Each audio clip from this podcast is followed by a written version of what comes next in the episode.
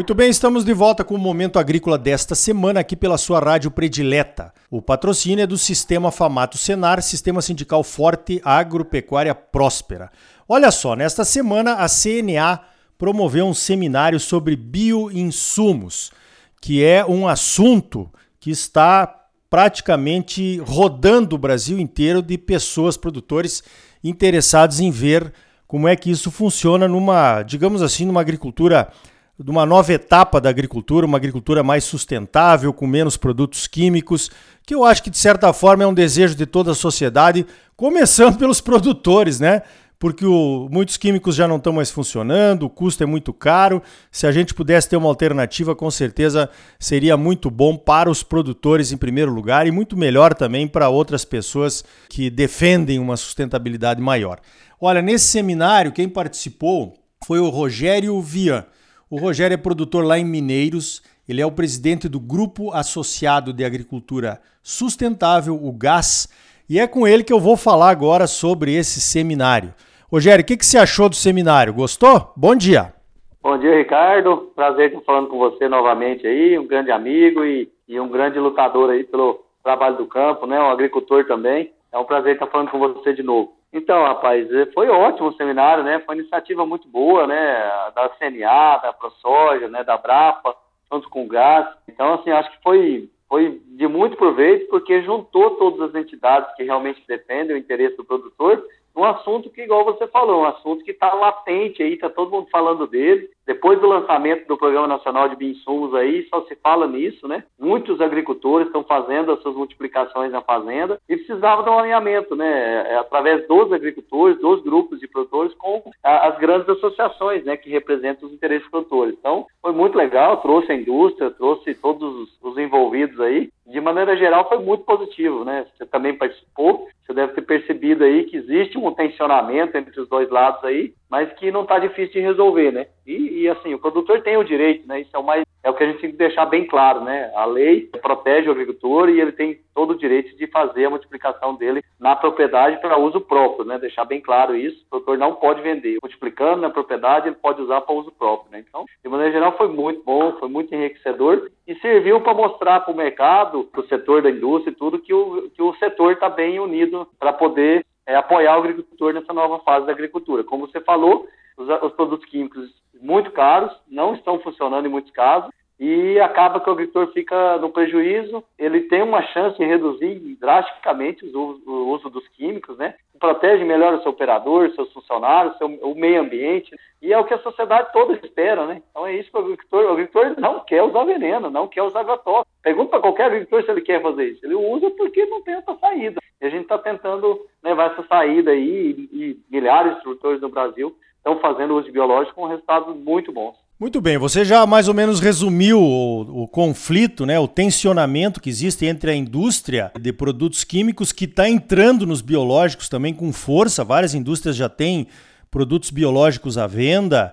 E, e o produtor, aquele que quer fazer o produto na propriedade. Né? É claro, a CNA está defendendo esse direito eu acho que é um, uh, outras entidades também, como a ProSoja, a própria Abrapa, que você mencionou aí, é um direito que o produtor tem, desde que ele não venda, faça para uso próprio, como você mencionou.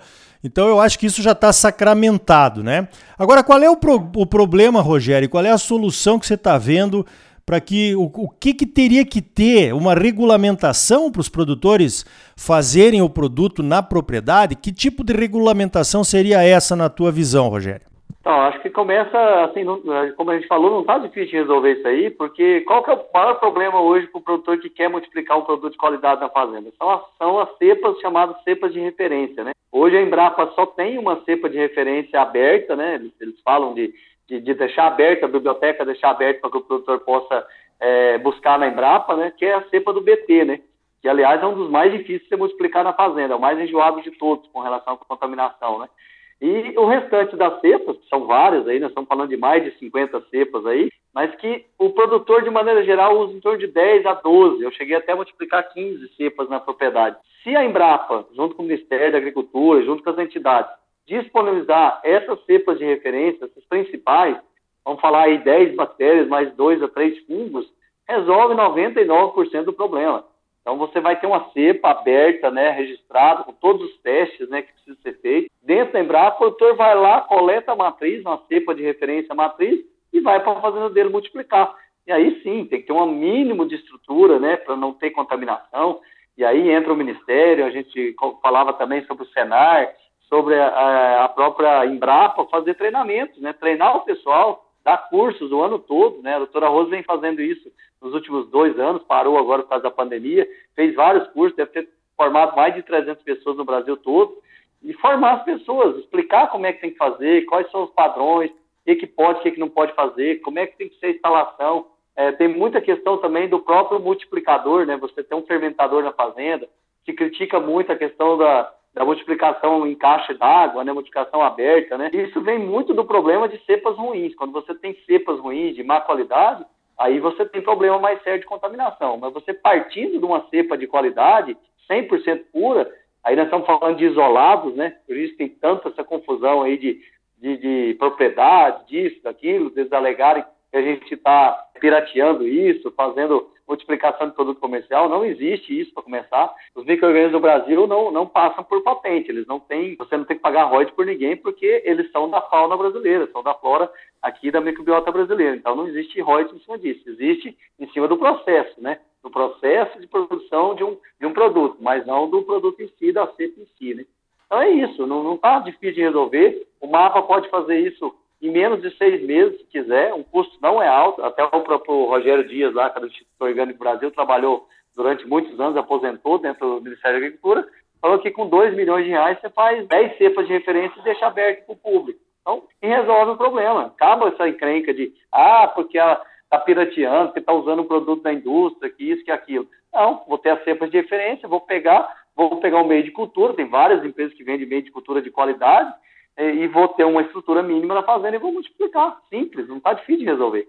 Positivo. Eu também vi pelo seminário que não está difícil de resolver, só precisa acertar os ponteiros aí, porque tem um outro problema, né, Rogério, que é a pesquisa e desenvolvimento. Se é que a gente também tem que tomar cuidado, né? Porque uma empresa que tenha pesquisa e desenvolvimento, por exemplo, no meio de cultura ou uh, de uma própria cepa, como você está falando, a própria Embrapa, né? Eh, que desenvolve essas cepas de referência, ela tem que ter um faturamento, né? Porque senão eh, não vai ter interesse de continuar produzindo a pesquisa e desenvolvendo novos produtos se não tiver uma remuneração, né? Como é que você vê que isso poderia ser atendido também, Rogério? Então, é o que eu falo, esse mercado ele, ele é tão grande que não tem como ninguém dominar ele, nem a indústria, nem o produtor, nem pouquíssimos produtores vão querer multiplicar na fazenda. A gente fala porque a gente conhece todos, né? A gente sabe que é muita gente e tal, né? Tem produtores grandes, mas a grande maioria do produtor, se tiver. Qual é o problema hoje do biológico comercial? É muito caro. É muito caro. Em muitos casos, o biológico é mais caro que o químico. Eu mesmo, nos primeiros anos que a gente começou a multiplicar, a gente comprava produto comercial. Quantas e quantas vezes o pessoal me oferecia de pel, é, vários aí me, me ofereciam vencido porque não vendia. Uhum. Então, assim, é um problema sério, que é muito caro, é muito, são muito caros os produtos biológicos e as doses muito baixas. A gente aplica doses altas, né? A gente faz uma, uma, uma inundação biológica, a gente faz no sistema, né? Eles não, lá é 100 ml, 200 ml é, de pé, lá é meio litro por hectare. Assim, não dá para esse sistema que você precisa estar tá entrando na lavoura toda hora. Você precisa estar tá colocando micro-organismos sempre antes de aparecer a praga. É um sistema totalmente diferente. A praga e a doença, é, quando ela aparece, ela é muito difícil de ser controlada, até mesmo pelo químico. Então você tem que entrar na lavoura, fazer um monitoramento constante, um MIP bem feito, para você estar tá sempre entrando antes da praga eclodir, né? Antes do ovo eclodir, antes da praga passar do Inter, né? Fica muito caro você fazer isso comercialmente. Se as empresas é, diminuírem seus, suas margens, né? Fazer um preço mais em conta, eu tenho certeza que os produtos vão, o produtor, a maioria dos produtores vão pegar o produto pronto na prateleira e aplicar até porque está tudo amarrado ao crédito, né? Então ele vai acabar pegando lá o produto comercial da indústria e vai fazer. Não tem enrolo isso aí. Dá para desenvolver, dá pra... Eu falo que esse mercado, mais de 70% vai ficar na mão da indústria ainda, desde que tenha um custo compatível, desde que tenha qualidade dos produtos e um custo compatível, a maioria vai preferir o, o, o uso, o uso biológico é, produzido por empresa. Muito bem, Rogério Vian está dizendo, em última análise, que tem lugar para todo mundo nesse mercado. Eu também acho, né? Eu acho que tem que ter um alinhamento maior. Eu vejo que, vi através do seminário que esse alinhamento já está acontecendo da indústria com o produtor e, e, as entidades agora entrando firme nisso também. Rogério Vian, Parabéns aí pelo teu trabalho, você tem um conhecimento profundo nessa área, é sempre bom ouvir você falar. Gostaria de tê-lo mais vezes aqui no Momento Agrícola, com certeza, para falar de, disso e de outras coisas. E por enquanto, né, parabéns pelo trabalho, como eu já disse, muito obrigado pela tua participação aqui no Momento Agrícola. Eu que agradeço, Ricardo. É sempre um prazer estar falando com você, tanto pessoalmente como no, no seu programa aí, Momento Agrícola. É muito importante a gente estar passando as informações para os produtores para que eles escolham o lado deles, né? O importante, igual a gente sempre falou, nesse caso é o produtor ter a independência, ele poder escolher se ele pode ou não pode. Isso ninguém pode falar para ele o que o produtor pode ou não pode fazer dentro da fazenda dele, ele estando legal, estando fazendo bem feito. É isso que a gente defende, a gente não defende nada ilegal, não defende produtor fazer o produto e revender, a gente não defende de jeito nenhum, é errado. E que o produtor faça o produto, que ele tenha liberdade. Se eu quero fazer, eu vou fazer. Se se não quiser, eu vou comprar o produto comercial e vamos seguir. A gente tem feito um trabalho aí há bastante tempo, você vem acompanhando a gente aí, é, do, do, quanto a gente consegue controlar pragas e doenças usando biológicos. É incrível. Eu sou produtor orgânico, né, faço isso, em, esse ano vamos para 525 hectares de orgânico, e a gente consegue controlar todas as doenças e todas as as pragas que existem com o controle biológico. A gente equilibrando o sistema, a gente consegue fazer um equilíbrio tão grande, lógico, usando outras ferramentas, não é só, a gente fala de bioinsumos, mais falando de bactérias e fungos, mas tem vírus, tem macro, micro parasitoides, né, as vespas que controlam ovos de lagarto, ovos de percevejo, né, tem várias ferramentas. A gente fazendo um manejo biológico do solo com plantas de cobertura, né, com um mix de plantas de cobertura, usando rochagem, então são várias ferramentas, é equilibrar o sistema para que o próprio sistema é, ele fique mais autoimune a, a, tantos problemas que a gente tem aí de clima, de pragas e doenças, né? Então, dá para fazer, é mais difícil, é muito mais difícil fazer, mas dá para fazer. O produtor querendo, reduz bastante os custos de produções e, e, consegue ter uma margem de lucro maior. É isso que a gente defende. Um abraço, muito obrigado. Então tá aí. É preciso regulamentar logo essa questão da produção dos bioinsumos on-farm para que os produtores de boa fé se sintam protegidos e estimulados a usar cada vez mais os bioinsumos, uma nova revolução no agro.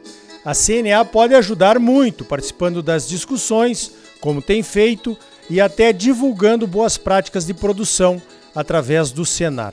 No próximo bloco, vamos falar da soja carbono neutro. Será possível? Ora, se foi possível com a carne, por que não com a soja? A Embrapa já montou um grupo de trabalho. Vamos saber o que pensa o Ministério da Agricultura. Não saia daí, voltamos em seguida com mais momento agrícola para você. Sistema Famato Senar. Mobilização total para garantir um agro cada vez mais forte em Mato Grosso. É bom para os produtores, mas é muito melhor para o nosso estado e para a nossa população. Fique ligado, voltamos já.